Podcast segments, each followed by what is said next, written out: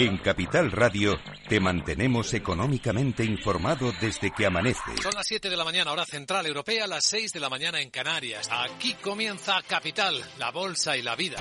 Haciendo algún break en el camino. Enseguida, hora trading, la hora más golfa de los mercados. Para continuar informándote después de comer. Son las 4 de la tarde, las 3 en Canarias. Esto es Mercado Abierto, en Capital Radio. Y que cierres el día conociendo todos los detalles. Señoras y señores, buenas noches, bienvenidos. Escuchan la sintonía de Capital Radio. Les invito a que nos acompañen aquí en el balance. Capital Radio. Información económica de calidad.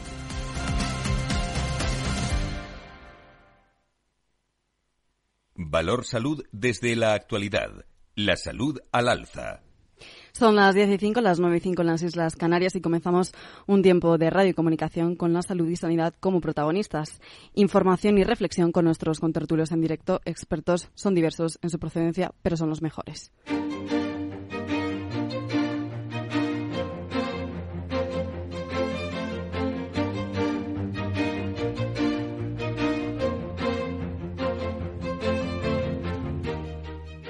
Valor Salud es un espacio de actualidad de la salud con todos sus protagonistas, personas y empresas. Con Francisco García Cabello. Bueno, noticias de actualidad y es que la Fundación IDIS presenta el informe Sanidad Privada aportando valor para este 2023. Es en una realidad donde el sector de la sanidad tiene una titularidad privada en su vertiente asistencial y en su contribución al desarrollo de nuestro país y en su compromiso con la sostenibilidad y la gestión responsable de sus estructuras y recursos. En él se desgranan todos los datos que conforman en detalle el perfil de un sector puntero de calidad e innovación y pujante tanto desempeño como en desarrollo, a la vez que también se puede observar el impacto y efecto que ha tenido la pandemia en el propio sistema sanitario. Los datos también, bueno, recogen que este informe anual muestra la contribución del sector privado, aseguramiento y provisión privada para lograr un sistema sanitario para todos, exponiendo como mediante su actividad compromiso, dotación y recursos facilitando el acceso a la asistencia sanitaria que genera equidad y empleo o libera también de recursos y presión asistencial a la sanidad pública, entre otros aspectos. Y también la Central Sindical Independiente y de Funcionarios, eh, la CESIF, eh, Comisiones Obreras y UGT, han anunciado este jueves que se ha levantado de la mesa de negociación del Estatuto Marco ante la falta de avances desde el Ministerio de Sanidad. A través de un comunicado, el CESIF ha denunciado que el borrador que presentó ayer el Ministerio no recoge las reivindicaciones fundamentales de los trabajadores del Sistema Nacional de Salud. Para CESIF, el documento del Ministerio es decepcionante y supone una absoluta falta de respeto porque no recoge las necesidades del Sistema Nacional de Salud para garantizar los últimos adecuados de calidad asistencial y la dignificación de los trabajadores después del papel jugado durante y después de la pandemia. Bueno, eh, noticia de actualidad y es que el, el, Pleno del Congreso ha aprobado con los votos a favor del PSOE, PP y Unidas Podemos, eh, Esquerra Republicana, Bildu, PNV, Ciudadanos, Más País Equo, Coalición Canaria, Foro Asturias, Teruel Existe y Partido Regionalista y can, el Cántabro también la ley que regula el servicio de atención al cliente y que, entre sus medidas, limita a tres minutos la espera telefónica de la atención al cliente y regula la atención robótica. En la votación, bueno, en este caso Vox y Junts han decidido abstenerse. La norma limita el tiempo para ser atendido telefónicamente en servicios generales de información, reclamación y postventa, una reducción de tiempos que también beneficiará a las personas afectadas por incidencias en servicios básicos de continuidad como la luz, el agua o el gas. Cuando bueno, entre en vigor la normativa, las empresas de estos sectores deberán informar del motivo del problema y dar un tiempo estimado para la restauración del suministro en un plazo máximo de dos horas, entre otras medidas. Bueno, pues estos, como ya ven, van a ser algunos de los temas interesantes que nos van a esperar en nuestro programa hoy de salud, que no puede faltar, en este caso, nuestros invitados, como pueden ser Fernando Mugarza, del Desarrollo Corporativo IDIS, Luis Mendicuti, secretario general de ASPE, Julia Sánchez, directora de Sostenibilidad de la Asociación Española contra el Cáncer, Monse Planelles, directora corporativa de Personas en IMED Hospitales, y bueno, como puede faltar, las voces de reflexión de nuestros contertulios Nacho Nieto y Antonio Burgueño. Sin más, comenzamos.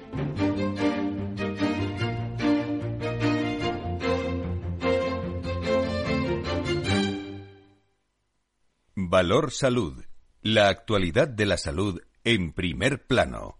Bueno, pues creo que tenemos al otro lado de la línea telefónica al doctor Fernando Murgarza, director del Desarrollo Corporativo IDIS. Muy buenos días, Fernando. ¿Qué tal estás? Muy buenos días, Laura. Pues un placer saludarte a ti saludar también a Luis, bueno, al, resto de contertulios ¿no? de esta mañana. Por aquí a Nacho, que también le tengo aquí en directo al lado mío. Pues Ignacio, un abrazo también muy fuerte a ti. Otro Fernando y a todos nuestros oyentes. Exactamente. Bueno, Fernando, comentábamos en, en, esta portada, ¿no? si no me equivoco, que ayer mismo lanzabais vuestro, vuestro informe en el que analizáis la sanidad privada aportando ¿no? ese valor al 2023 y también, bueno, dejando ver la, la realidad del sector y la titularidad de, de la privada, ¿no? En su vertiente asistencial, contribución también al desarrollo del país y compromiso también con esa sostenibilidad, ¿no? Eh, ¿Qué datos eh, nos puedes explicar? ¿Qué datos se desgranan en este informe? Bueno, pues yo creo que, no creo, sino que en realidad es un informe anual que hacemos, eh, pues eso todos los años, ¿no? Todos los ejercicios.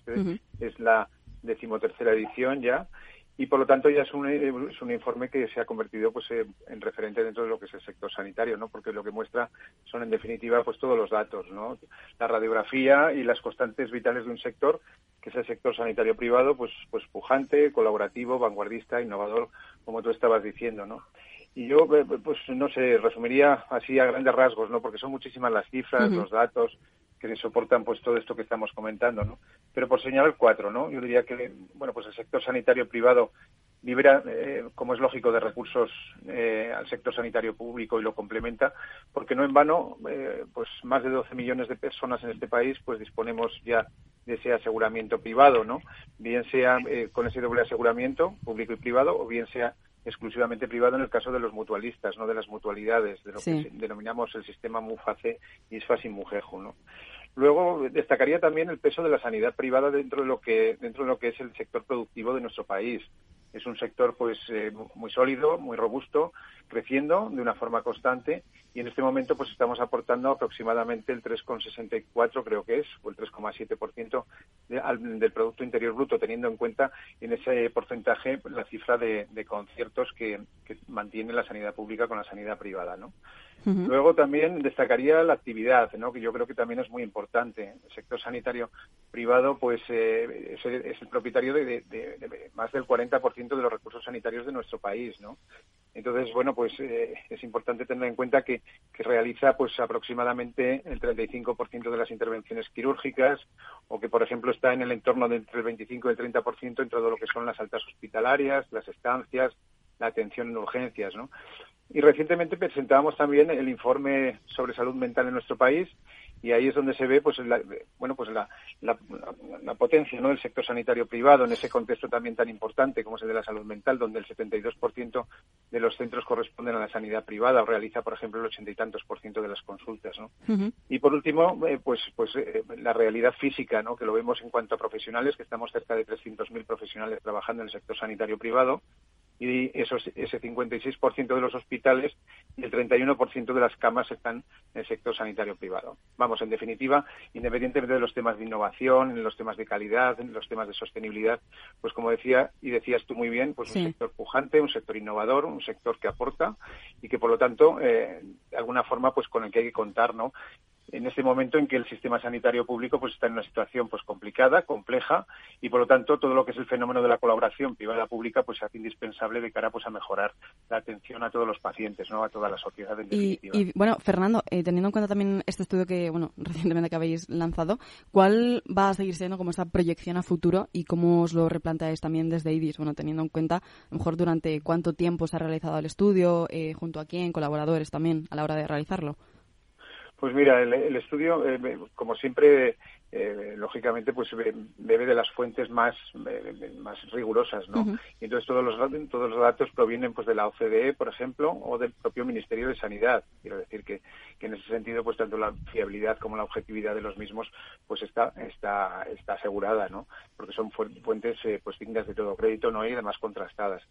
Eh, yo creo que en ese sentido no hay ninguna duda. Por otro lado, lo que sí que es cierto es que desde la, desde la sanidad de titularidad privada, ¿no? y en este caso desde la Fundación IDIS, y me consta también desde ASPE, pues eh, lo dijo ayer nuestro presidente, el doctor Juan Abarca Tidón, ¿no? el hecho de que nosotros eh, lo que queremos es que haya un sistema sanitario público robusto, suficiente, que esté bien gestionado, que la gobernanza sea la adecuada y que sea un sistema, pues eso, innovador y que, sobre todo, que dé respuesta a las necesidades de la población, ¿no? que es lo más importante de todo. Y luego un sistema sanitario privado, integrado, colaborativo, como, como es la voluntad precisamente del sistema sanitario privado, en las diferentes formas de colaboración, bien sea a través de los conciertos, bien sea a través de las concesiones, bien sea a través del mutualismo administrativo, o bien sea a través de nuevas formas de colaboración, como pueden ser, por ejemplo, en los procesos de innovación e investigación, ¿no? Con todos los temas de ensayos clínicos o, por ejemplo, con todo lo que es la transformación digital.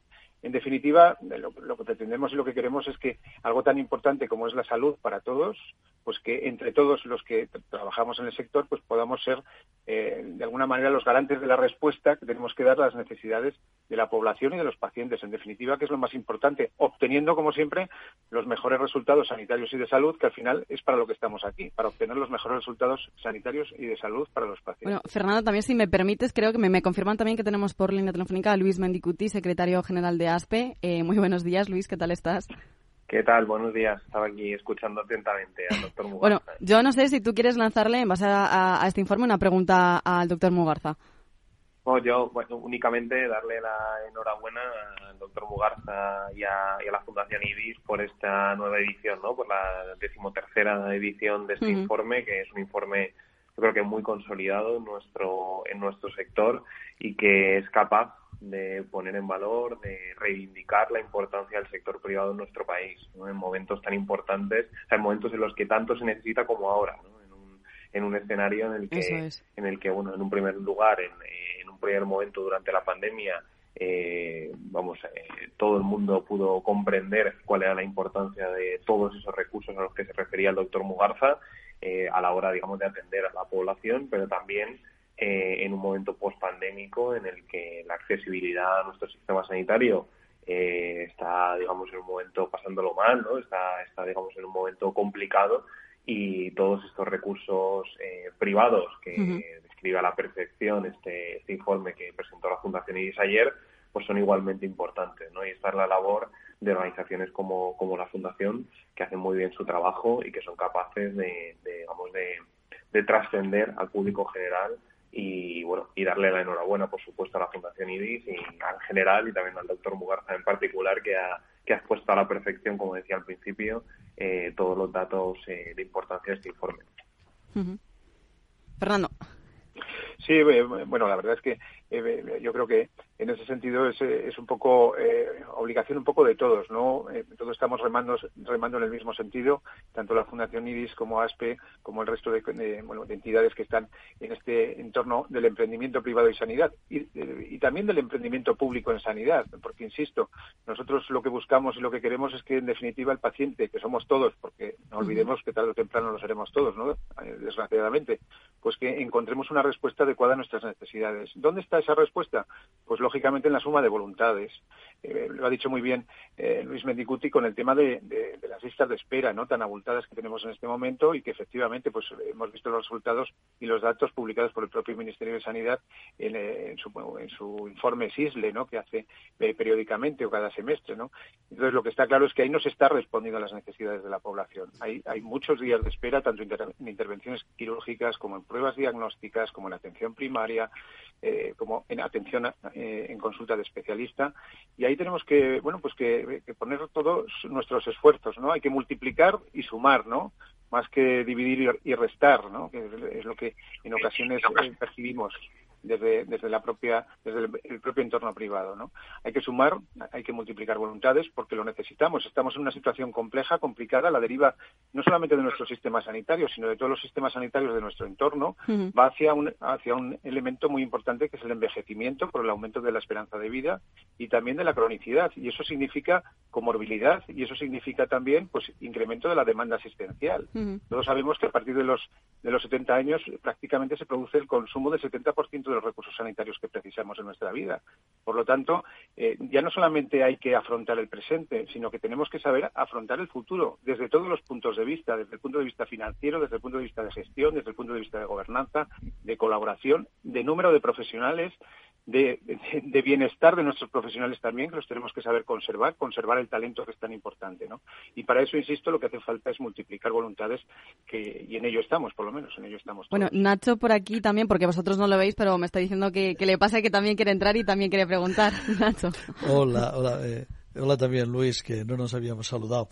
Eh, vamos a ver, la verdad es que eh, estamos siempre hablando de, este asunto que de alguna manera habría que decir que, es que no tiene vuelta de hoja. Es incomprensible lo que a veces sucede y se ha nombrado el COVID en este en vuestras intervenciones, ¿no? Eh, fijaros lo fácil que fue mm, acudir a la utilización de la sanidad privada para ayudar a salir de la situación en que se encontraba España. Lógico, por otra manera, es decir, yo no, de ninguna manera criticaría eso, pero sino cómo en ese momento se acude por diversos instrumentos jurídicos y todos eh, se actúa eh, eh, a una y sin embargo ahora que estamos sufriendo esas secuelas, esas consecuencias del COVID, entre otras cosas, con esas listas de espera tan tremendas eh, que existen en este momento, que, las listas de espera son números y no serían nada si detrás de cada número no hubiese una persona que está esperando durante más o menos tiempo, generalmente más tiempo, mm. a ser atendida y a que sea resuelto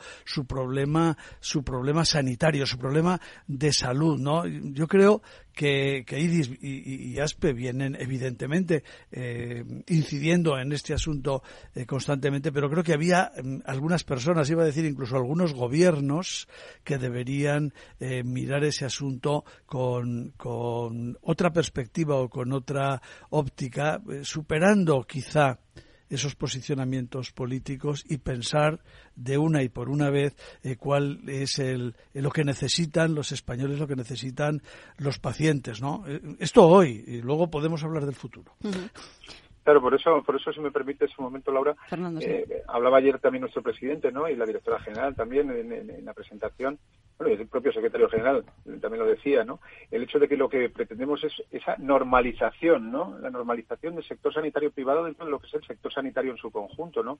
Y para eso, ¿cuál es la partícula fundamental desde mi punto de vista y, de mi, y desde mi opinión más personal, ¿no? Es alejar lo que es la politización, ¿no? De la sanidad. Ahora estamos en un momento álgido, estamos en un momento en que las elecciones tanto autonómicas como generales, pues eh, bueno, municipales, por supuesto, las tenemos prácticamente encima y entonces pues la sanidad se ha convertido pues en un caballo de batalla, no precisamente en esa captación de votos. Es legítimo y es lógico que la política esté dentro de lo que es la sanidad porque cada, oye, pues cada entorno político pues tiene su visión, ¿no? de cómo tiene que ser el sistema sanitario en nuestro país, pero lo que no es bueno es la politización, o sea, la utilización, ¿no? de la sanidad precisamente para un momento determinado que pueden ser electoralistas. Y eso sí que es importante, insisto, la normalización de la sanidad privada dentro de lo que es el sistema sanitario es en lo que estamos, ¿no? Y por eso es lo que decía antes, que necesitamos eh, multiplicar voluntades, ¿no? Ir todos a una y, como bien decía Nacho, pues eh, atender a las necesidades de los pacientes y la población en su conjunto, ¿a través de qué? De todos los recursos disponibles y tratando de obtener los mejores resultados desde el punto de vista sanitario y desde el punto de vista de salud. Y bueno, que también durante estos programas de, de salud hemos mencionado ¿no? a lo largo de todos los programas eh, lo que es el tema también de la colaboración público-privada tan, tan necesaria también. Sí, eh, casi estamos hablando de lo mismo. Claro, por eso mismo. en el, en el fondo es eso, es la, la colaboración público-privada, que eso de la privatización de la sanidad no existe, que es una falacia que no hace más que entorpecer las cosas. Yo, Fernando, no podía, no he podido evitar, se me ha ido la, la cabeza cuando tú estabas diciendo eh, eh, que había que, que, en fin, hace 40 años ya se este, hablaba de la politización de la sanidad, eh, que difícilmente va a salir de la, de la sanidad en los próximos eh, años se, deberán tomar soluciones y deberán evitarse algunas cosas, pero será muy difícil que salga igual que otra cosa que yo creo que, que va a ser imposible porque es verdad que hay opiniones en todos los sentidos. Yo eh, soy de la opinión de que va a ser imposible ese pacto por la sanidad del que tanto se habla y que suele servir para desviar la atención de otras cosas, hacer que parece que todo converge para que se vuelva a separar al día siguiente. Yo lo he visto ya varias veces. Entonces sí que sí que es un deseo porque mm, eh, se puede pensar que con eso se solucionarían algunas cosas si el pacto se respetase, pero lo que está claro es que jamás ha habido una intención de verdad de ese pacto. Bueno, y... bueno de todas formas, de todas formas eh, ayer lo, comentaba el doctor Juan Abarca ¿no? en su intervención y decía que efectivamente que ese pacto por la sanidad de alguna manera se podría asimilar ¿no? a ese plan de reconstrucción después de la pandemia de la COVID-19, ¿no? Pero desgraciadamente todas las medidas, además acordadas y consensuadas y pasadas por el Congreso de los Diputados, por el Senado, etcétera, etcétera, al final, ¿en qué están quedando? Porque prácticamente, pues, pues, pues, pues prácticamente están quedando en poca cosa, ¿no? Por no decir menos que eso. Entonces dices, eh, yo estoy totalmente de acuerdo contigo. Si tenemos esa experiencia del plan de reconstrucción y está, está quedando en lo que está quedando, pues cuando hablamos de, de pacto de, Estado que se podría asimilar, pues, pues, pues nos encontramos en una situación de que, bueno, son las palabras la que lo, la, las que lo pronuncian, pero luego la realidad es otra, totalmente distinta, que no se llega a ese punto imprescindible que sería para nuestra sanidad. Y bueno, hilando también eh, temas ¿no? de, sanidad, la Central Sindical también Independiente y de Funcionarios, Comisiones Obreras y, y, UGT, anunciaban justamente ayer que se ha levantado bueno, de la mesa de negociación el Estatuto de Marco ante la falta de avances desde el Ministerio de, de Sanidad. ¿no? O sea, a través del comunicado, el CESIF denunció que el borrador que se presentó bueno, ayer en el Ministerio no recogía esas reivindicaciones fundamentales de los trabajadores del Sistema Nacional de Salud. No sé qué tenéis que decir, Luis, eh, Nacho, Fernando. Bueno, pues yo lo que podría decir es que, hombre, que, que, vamos a ver que estamos en una situación muy complicada del sistema del sistema sanitario, que los profesionales es fundamental, quiero decir son fundamentales, eso, eso, eso es indiscutible, y que desde luego, pues ese, ese valor que son los recursos humanos, precisamente hay que cuidarlos al máximo, ¿no?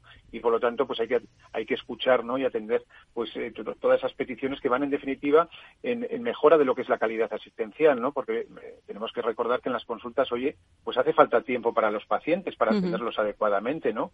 Es decir, la masificación en las consultas pues no trae nada bueno también desde el punto de vista de calidad y de resultados de, eh, sanitarios y de salud, ¿no? Y esto es importante. Es importante también todos los temas y reivindicaciones laborales y salariales, por supuesto que sí, porque si no, pues la consecuencia la tenemos evidente, ¿no? Eh, eh pues eso, eh, profesionales que están buscando pues su vida profesional en otros caladeros, que eso viene agravado además por, lo, por el sistema de jubilaciones que tenemos y por las próximas jubilaciones en las que en los próximos años se va a jubilar el treinta y tantos por ciento de los de los profesionales sanitarios, ¿no? Y esto es un problema, esto es un problema muy importante, ¿no? Por lo tanto, yo creo que hay que estar atentos a, a la evolución de, bueno, pues de todo este tipo de reivindicaciones y, por supuesto, pues me imagino que las uh -huh. comunidades autónomas pues estarán cada una de ellas pues al tanto, ¿no? Y, y, y, sentados, ¿no? En esas mesas de negociación que, desde luego, lo que tienen que llevar pues es, es a un acuerdo para que, en definitiva, los profesionales se sientan a gusto y el sistema sanitario se vea reforzado precisamente pues por esa, esa retención de talento tan indispensable. Luis, ¿tu opinión? Bueno, es difícil hacerse, digamos, formarse una opinión cuando uh -huh. tampoco tenemos toda la información disponible. Sí. Toda esta toda esta negociación se produce en el seno del Ministerio de Sanidad y se, y se digamos se lleva a cabo con los sindicatos allí presentes, entre digamos sindicatos representantes de los trabajadores y es el propio Ministerio de Sanidad quien de forma digamos patronal, entre comillas, representa a, a los empleadores, ¿no? que es el servicio, el servicio público de salud y todas las comunidades autónomas. Entonces, en este sentido, pues es difícil entender, digamos, bueno, pues, qué está pasando en esta negociación, en tanto que, que, que, que no disponemos de toda la Si, si os la parece, nos vamos a pausa y luego nos comentas, Nacho. Perfecto, gracias.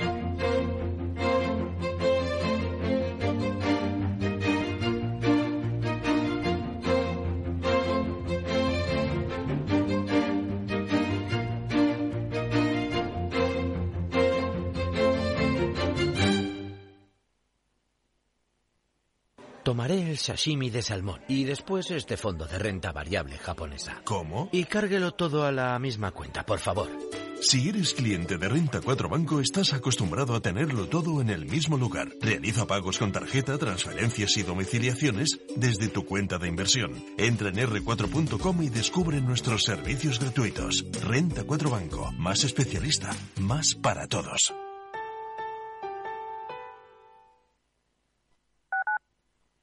Escuchas un podcast mientras te comes un yogur. Te tomas la última cucharada y reciclas el envase de plástico en el cubo amarillo para que se convierta en el altavoz de alguien que escucha un podcast mientras se come. En la economía circular, recicla siempre los envases de plástico de yogur en el contenedor amarillo para que el mundo no deje de girar. Ecoembes. Cuidar Madrid es sencillo entre todos. Ayuntamiento de Madrid. Ahorra agua con Isabel del Segundo. Genial si no te bañas, pero si cuando te duchas te escuchas el disco entero, malamente. Solo una canción, ¿vale? ¡Una canción! Más consejos para ahorrar agua en canaldeisabelsegunda.es. Canal de Isabel Segunda. Cuidamos el agua. No pierdas detalle de todo lo que afecta a tus inversiones y a tu bolsillo. Toda la información en Mercado Abierto con Rocío Arbiza, de 4 a 7 de la tarde en Capital Radio.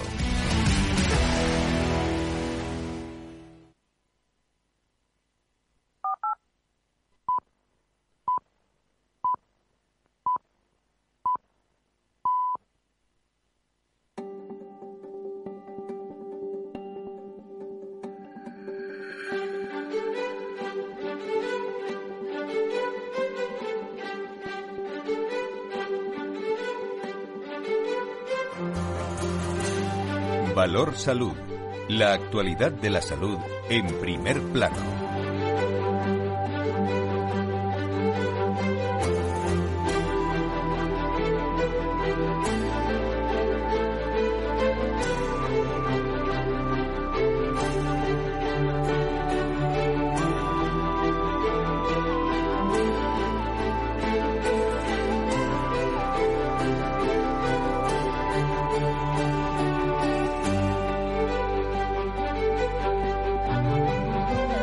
Son las 10 y 30, las 9 y 30 en las Islas Canarias. Y bueno, estábamos hablando sobre eh, la Central Independiente de Funcionarios, Comisiones Obreras y UGT. Y bueno, te dejamos a medias con comentándolo, ¿no, Luis? Bueno, eh, hemos perdido a Luis, pero bueno, seguimos con Nacho. Nacho, coméntanos. Sí, bueno, eh, vamos a ver, yo lo que creo es que este es un mal momento en las negociaciones, ¿no? no Con independencia de lo que esté pasando con el Estatuto Marco, que bueno, pues que en fin, que, como decía Luis, no conocemos todos los detalles de esa negociación ni lo que está pasando ni las propuestas que se están haciendo, pero claro, este es un, un momento eh, muy delicado políticamente para las negociaciones donde, donde eh, es muy complicado eh, tomar posición las, las, en este caso las administraciones, las patronales públicas y por otro lado es muy fácil reivindicar por la situación en que hay, ¿no? Entonces no, eh, es un momento complicado, se está, iba a decir yo, mm, abusando mucho, es verdad que hay muchas cosas que, que arreglar, pero estamos viendo una continua mm, cascada de reivindicaciones, de anuncio de conflictos, de peticiones mm, legítimas, pero, pero que, que, en fin, que están, complican un poco esa, esa situación y estas etapas políticas no son buenas para negociar, esa es la verdad.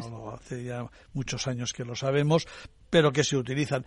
Y, la verdad que las estoy viendo utilizar como hacía mucho tiempo. ¿eh? Yo no recuerdo una etapa en la que hubiese en el, bueno, no solo en el ámbito sanitario, estamos viendo que también hay en otros ámbitos y yo me temo que van a seguir aumentando porque después de esta se anunciarán otra etapa electoral en el segundo semestre del año, con lo cual esto puede ser un poco desastre y no ayuda a ordenar las cosas, esa es la verdad. Bueno, pues esperemos a ver qué, qué va a ocurrir con estas elecciones y cómo sigue también este proceso entonces. Sin ninguna duda, sin ninguna duda, y que impere la, eh, la lógica y, las buenas maneras en todos los sitios para y que de verdad se piense en eso que decimos tanto todos los, días. Exactamente. Bueno, pues eh, muchas gracias por tu comentario, eh, Nacho, y, Fernando, muchísimas gracias por estar aquí hoy también con nosotros y, compartir todo sobre este informe. Magnífico, pues oye, pues muchísimas gracias a vosotros. Un abrazo y buen puente. Igualmente. hasta pronto.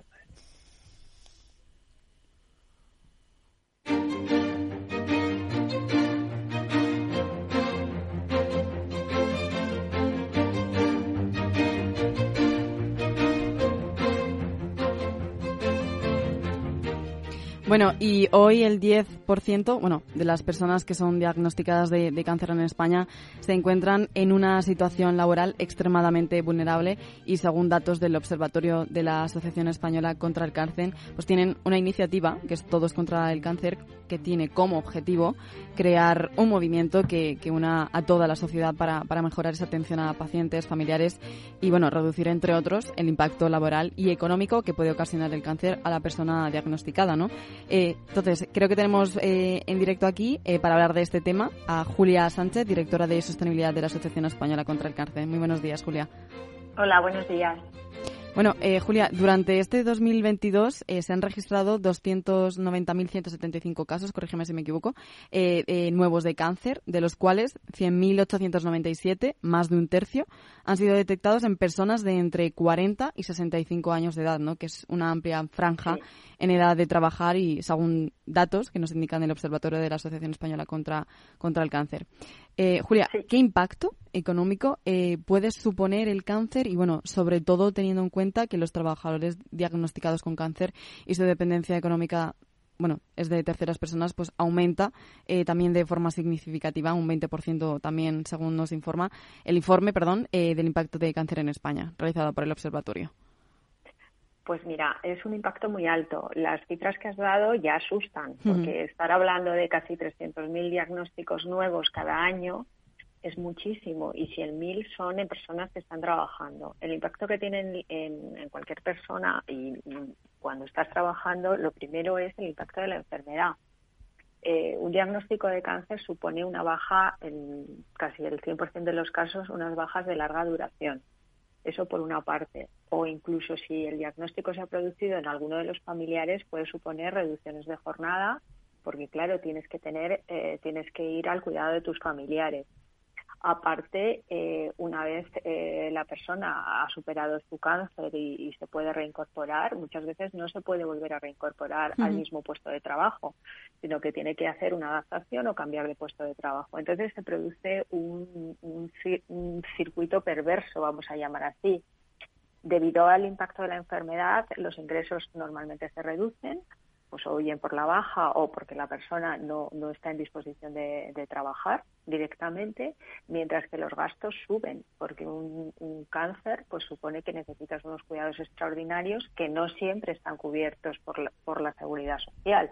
La mm. seguridad social cubre los gastos médicos, pero hay muchísimos otros gastos asociados, como pueden ser pues, eh, desplazamientos para hacerte tu tratamiento, alojamientos si el tratamiento es fuera de tu ciudad, eh, rehabilitación, por ejemplo, mm, atención psicológica, que suele ser necesaria en la mayoría de los casos por el impacto que tiene. Todo esto no está cubierto. Entonces se estima que un diagnóstico supone casi 10.000 euros de coste extra para una familia. En personas, como decías, que pueden estar en una situación laboral vulnerable, vamos a llamar así, y se considera en este, en este caso, que hay como unos 30.000 personas que están en esa situación laboral vulnerable y nos referimos, por ejemplo, trabajadores por cuenta, por cuenta propia, que claro, si no trabajan, mm, no cobran directamente. Eh, personas que pueden estar en situación de desempleo, que fíjate lo que puede suponer para una persona, además, el tener un cáncer que mm. tenga que, asumir o personas que están trabajando pero que tienen unos trabajos con unas eh, rentas muy bajas, y que no les permite cubrir este, este sobre, sobrecoste que genera la enfermedad. Y bueno, Julia, también nos comentabas hace justamente un momento el tema de, de cuando reciben estos trabajadores algún tipo de, de ayuda eh, en cuanto a la seguridad social, ¿no? O, que simplemente, bueno, se apoyan eh, solamente en la seguridad social. Hay algunos seguros privados, ONGs, o, o que recurran también a las familias, ¿no? Para poder eh, sobrevivir y llevarlo.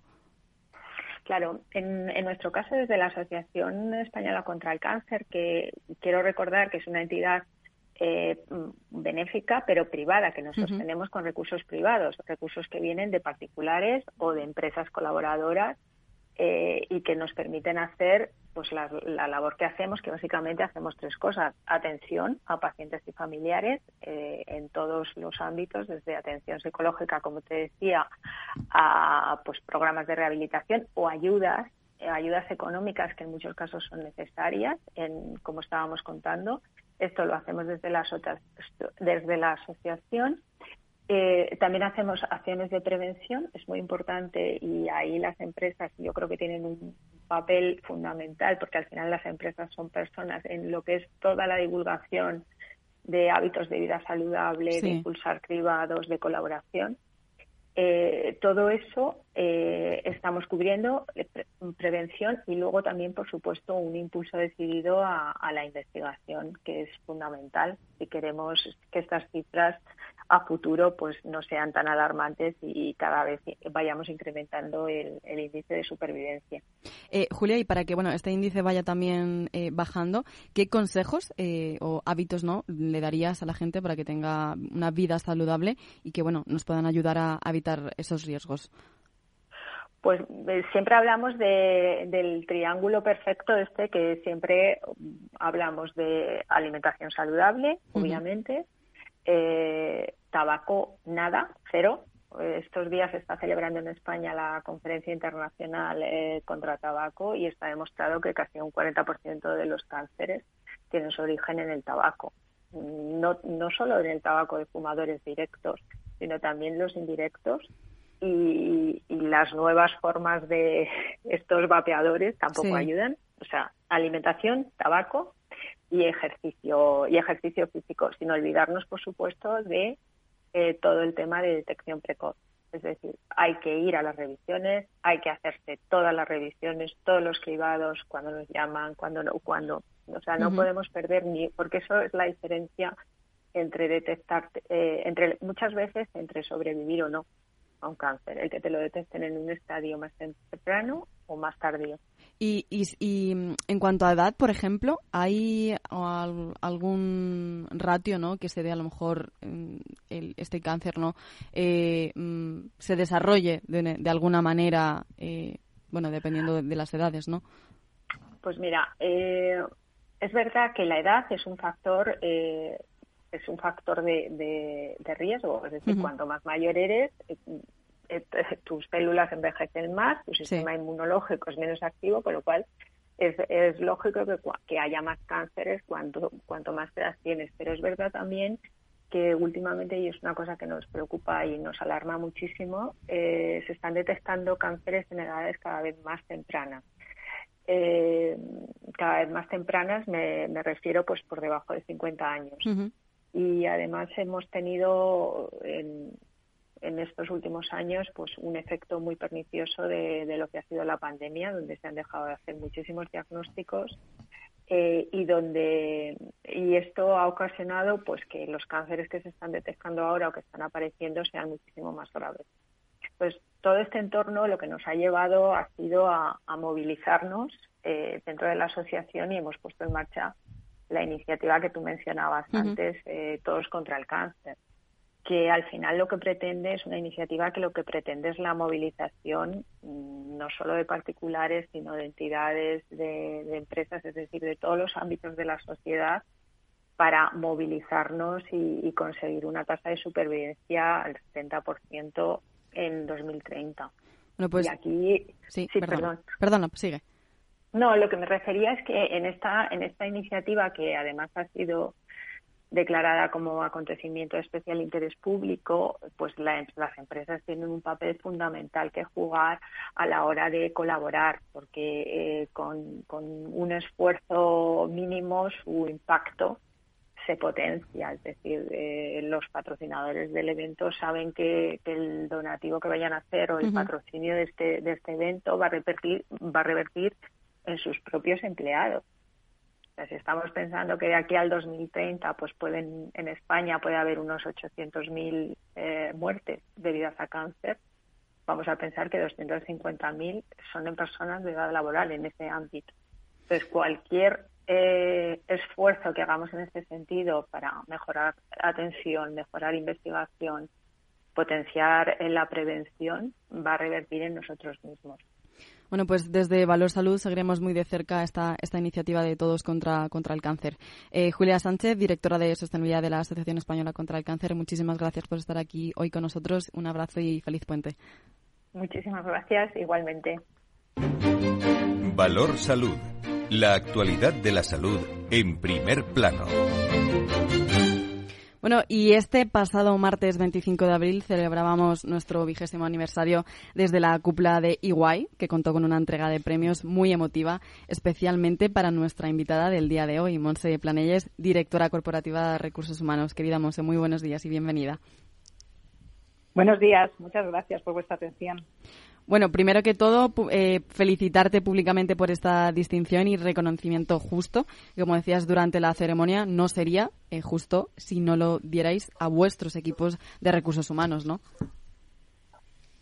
Sí, la verdad es que eh, cuando recibes dentro de lo que es nuestros foros de recursos humanos, eh, en parte son muy necesarios por eso, porque se reconoce una función que normalmente en nuestro día a día en el negocio pues no, no es tan visible, porque cuando los recursos humanos funcionan, pues no se nota, pues porque todo el mundo cobra bien, a, tiempo, las nóminas, porque tienen eh, los procesos y las vacantes cubiertas nuestros mandos, porque no hay rotación y hay una fidelización, con lo cual eh, mantenemos a nuestros equipos, unos buenos planes de formación. Es decir, cuando recursos humanos funciona y funciona bien, pues la verdad es que eh, es cuando no hace ruido y no se nota, ¿no?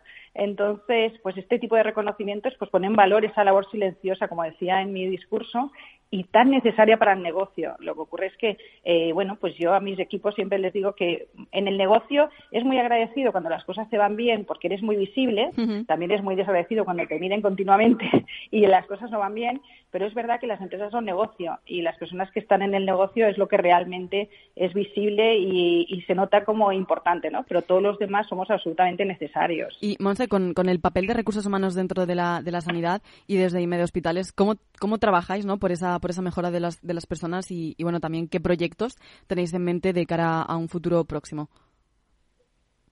Bueno, la verdad es que eh, después de, esta gran batida en el sector que ha habido con la pandemia, donde hemos estado ahí en el foco continuo, en la supervivencia de dar el mejor servicio, en, la, en el proyecto de estar eh, apoyando a todos nuestros empleados, estando muy detrás de la prevención de riesgos con las PCRs para que nuestros empleados estuvieran seguros, poder mantener el nivel de, eh, el nivel de absentismo bajo para dar además el mejor servicio a la sociedad yo creo que después de esta batida, pues ya nos hemos empezado a pensar en proyectos más de medio plazo, afortunadamente. Y es cuando te das cuenta que eh, al final volvemos a la esencia de los recursos humanos y es, bueno, ¿y ahora qué? Pues ahora hay que eh, fidelizar y sobre todo poner foco otra vez en analizar eh, ¿Qué es fidelizar? ¿Qué es retener? Pues se trata de volver a ver qué necesidades tienen nuestros empleados, para eso estamos ahí, y qué necesidades tiene el talento que necesitamos incorporar. Y la verdad que cuando te pones a, reflexionar y a mirar, yo a mi equipo le enfoco en la línea de, bueno, la digitalización fundamental para dar un servicio rápido y, por supuesto, desde recursos humanos también al eh, ratios de gestión, a la dirección. Entonces tenemos un proyecto de digitalización y de, y de sacar información rápida y ágil para tomar las decisiones, porque al final en, en la sanidad los costes estructurales de eh, personal son muy altos dentro del negocio. Y luego la parte ya de, talento, la parte de desarrollo y de selección es vamos a mirar, y de esto que se habló tanto en la que se habló tanto en, en, la ponencia de todos los asistentes tan interesantes, es si ponemos a mirar que tenemos que fidelizar, yo mi equipo les enfoco a vamos a analizar cuáles son los nuevos parámetros para que la gente se quede, no para que lo retengamos. Entonces, eh, pues la gente tenemos que, focalizarnos en un proyecto de nuevos parámetros de decisión de quedarse o de venirse. Entonces, tenemos un proyecto de, de foco en los nuevos parámetros de, del talento, ¿no? Del nuevo talento que hablábamos, eh, que hablamos tanto. Y que dentro, además de, esos parámetros, eh, bueno, el mismo martes hablábamos, ¿no? en el encuentro, eh, la importancia que tiene la, la salud mental dentro de, nuestros trabajadores, ¿no? Sí, sí. Además, eh, el tema de la salud mental, eh, que ahora está eh, muy encima de la mesa, nosotros hemos tenido que, estar muy encima durante estos años de pandemia porque es que estamos en primera línea donde nos estamos batiendo de frente con una nueva realidad, ¿no? Entonces, es verdad que ya estamos trabajando por un programa de wellness interno de toda la parte de las nuevas soft skills que se habla tanto también ahora, de, en este programa de wellness interno tenemos, por supuesto, nuestro seguro de salud para todos los empleados, que eso ya creo que es un basic que las empresas tienen que considerar e incluso de manera rentable para controlar eh, ciertos absentismos, ¿no? Pero también para que la gente sienta que le apoyas en tener el mejor servicio de salud a su disposición. Pero añadido a eso y, fruto de esta nueva realidad de salud mental que afecta tanto a la sociedad, nosotros empezamos ya en su momento y ahora eh, continuamos con todos los programas de, eh, de formación más orientados a temas que te ayuden a ese día a día duro que tienes delante eh, de un paciente, delante de una, eh, de una compañía. Entonces, estamos con programas de formación en, por supuesto, el mindfulness ha venido para quedarse porque vino en la pandemia y lo tenemos ahí como un basic, pero luego también el tema de desarrollar y ayudarle a la gente eh, a fortalecer su salud mental frente a un paciente en eh, formación, por ejemplo, en el plan de formación de este año tenemos gestión de conflictos, eh, atención al paciente. El tema de resiliencia ya está muy, ya está como muy usado, le vamos a reenfocar más a, temas de un poco mm, de más psicológicos, ¿no? De, de disfrutar y de un entorno, por ejemplo, que te permita más eh, estar confortable en tu trabajo. Nosotros en eso tenemos una suerte y es que el Meta Hospitales eh, siempre ha tenido, y lo decía también eh, el otro día Fran, nosotros nuestro ADN siempre ha estado la orientación al paciente, pero de verdad, porque venimos de un entorno envenidor, como sabéis, de nuestro origen hotelero, donde el cliente sí que estaba siempre en el centro, porque al final está muy orientado al bienestar del, cliente. Eso lo hemos orientado al bienestar del paciente. Entonces, todos nuestros hospitales, nuestro atributo de marca es que son hospitales muy, muy, muy diferenciales en eh, la confortabilidad. Claro, eso afortunadamente lo llevamos también a nuestros empleados. Entonces, hay una parte que nuestros empleados les podemos ofrecer y es un entorno de trabajo, además de muy innovador tecnológicamente, que también es uno de nuestros atributos de marca. Y en eso la dirección está muy concienciada en dar el mejor servicio de tecnología, pero aparte las instalaciones son instalaciones orientadas al bienestar del paciente y también del empleado, con lo cual uno de nuestros factores de selección que siempre pongo en valor con nuestro equipo es, oye, pues la verdad es que nuestros hospitales eh, llaman la atención, por lo menos a los candidatos, les hacemos siempre en el proceso de selección una visita previa a la decisión eh, que conozcan nuestras instalaciones, que conozcan a nuestros jefes de servicio, porque creemos que son diferenciales y ese entorno también ayuda luego a cómo estés de satisfecho en tu trabajo de día a día, ayuda a tu salud mental aquí y fuera de, eh, del trabajo, que pasamos muchas horas, ¿no? Bueno, pues eh, os deseamos toda, toda la suerte del mundo a todas esas eh, personas eh, que tenéis y, pacientes de, de, de, Hospitales. Monse Planelles, directora corporativa de personas en IMED Hospitales, muchas gracias por estar aquí hoy con nosotros y bueno, no me, no me cansaré de repetirlo desde el foro, desde Valor Salud, Capital Radio, enhorabuena por la distinción. Muchísimas gracias, muchísimas gracias. Aprovecho aquí para darle las gracias a ASPE porque sé que que eh, Luis Mendicuti y su equipo apoyaron mi opción como para el reconocimiento. Eh, hemos en ASPE trabajado mucho estos años eh, por la parte de recursos humanos, en tanto atracción y selección de talento de médicos, la escasez de médicos y la escasez de personal, y hemos hablado tanto de esto. Y mm. muchísimas gracias al Foro de Recursos Humanos, a Fran, por estar siempre también apoyando la parte de la sanidad, ¿no? Le, tendremos ya con nosotros el próximo viernes, que está por aquí disfrutando ahora mismo en la Feria de Sevilla. Sí, muy bien, muy bien. Estupendo, ya nos gustaría acompañarle. un abrazo, Monse. Gracias, Laura, hasta luego. Adiós.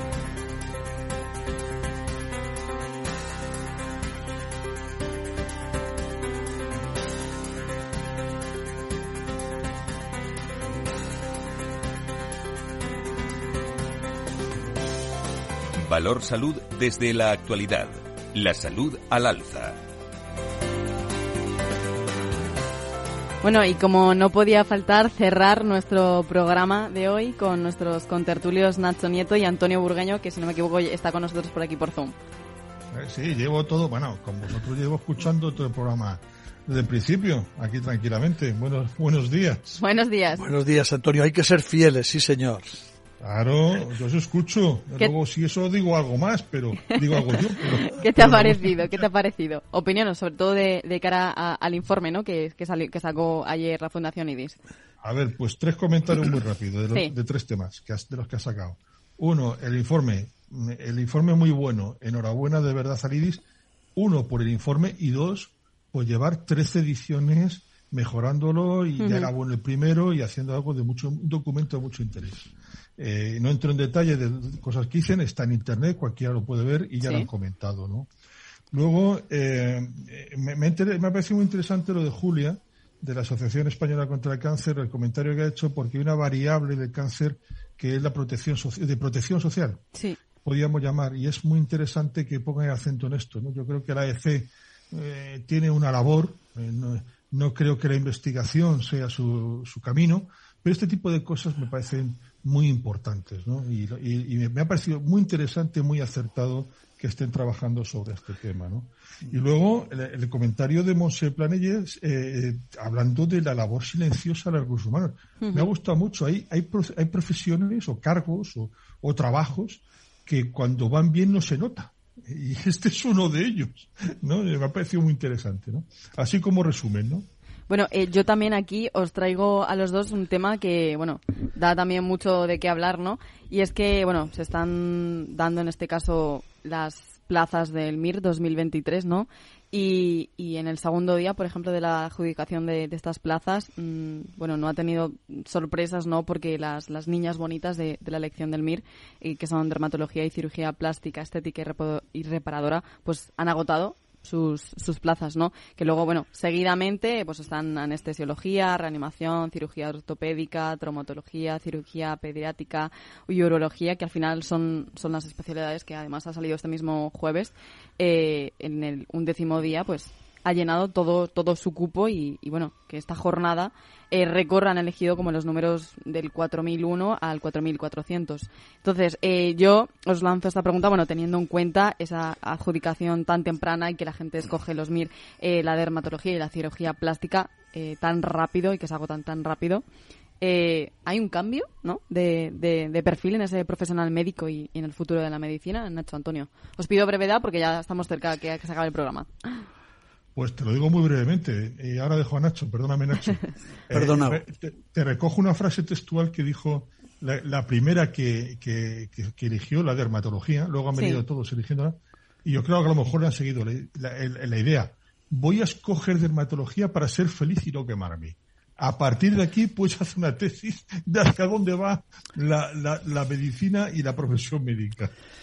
Em, Nacho está aquí la, en fin, En fin, no sé, no sé yo, no, no es lo que una, ella, no, ¿eh? es una, es una opinión o incluso una postura y es perfecto y cada uno y cada uno tiene la suya. Me parece tremendamente complicado y que eso a veces también tiene algo que ver con la situación eh, social, política, económica existente, ¿no? Porque bueno, si analizaríamos cómo se han seleccionado, hay muchos más matices de cómo se lleva a cabo esa selección y no solo de las especialidades que puedan parecer más, mm, iba a decir fáciles, fáciles por lo que, por lo que esta misma persona ha dicho, ¿no? Y, yo creo que sería muy complicado. Pero déjame, déjame, yo eh, pensando en los MIR, que creo que es algo terriblemente importante de nuestro sistema nacional de salud, ¿eh?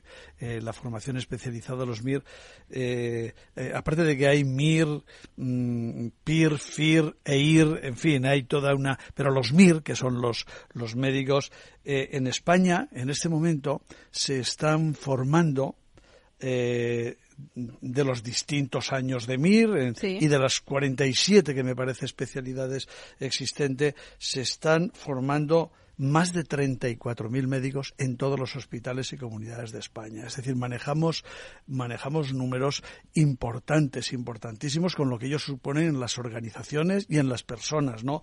Eh, solo en Madrid, y, y, estado buscando este dato para, para poder hacerlo, eh, solo en Madrid es verdad que, que, de un año a otro y, y, ahora mismo se están incorporando y puede haber alguna diferencia, admítase, en Madrid hay eh, personal eh, en formación especializada, o sea, MIR, PIR, FIR, EIR, de todos, 6.500.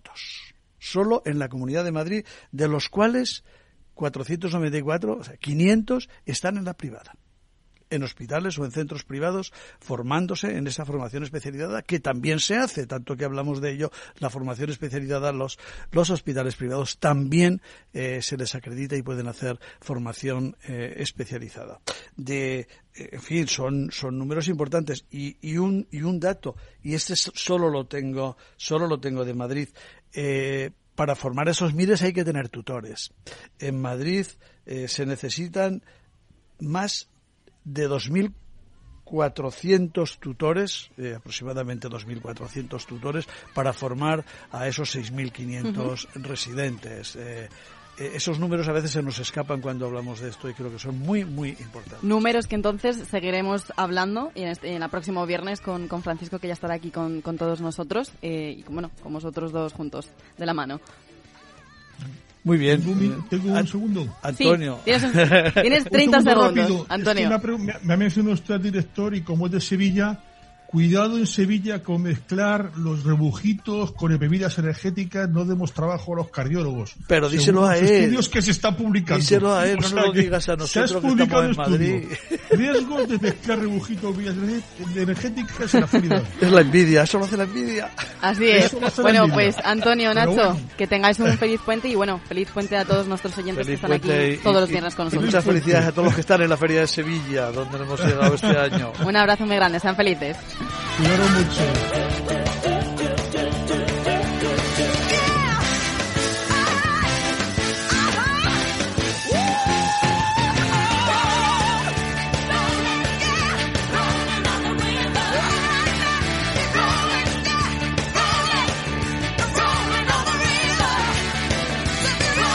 Valor Salud. La actualidad de la salud en primer plano todas las semanas con sus personas y empresas. En Capital Radio, con Francisco García Cabello.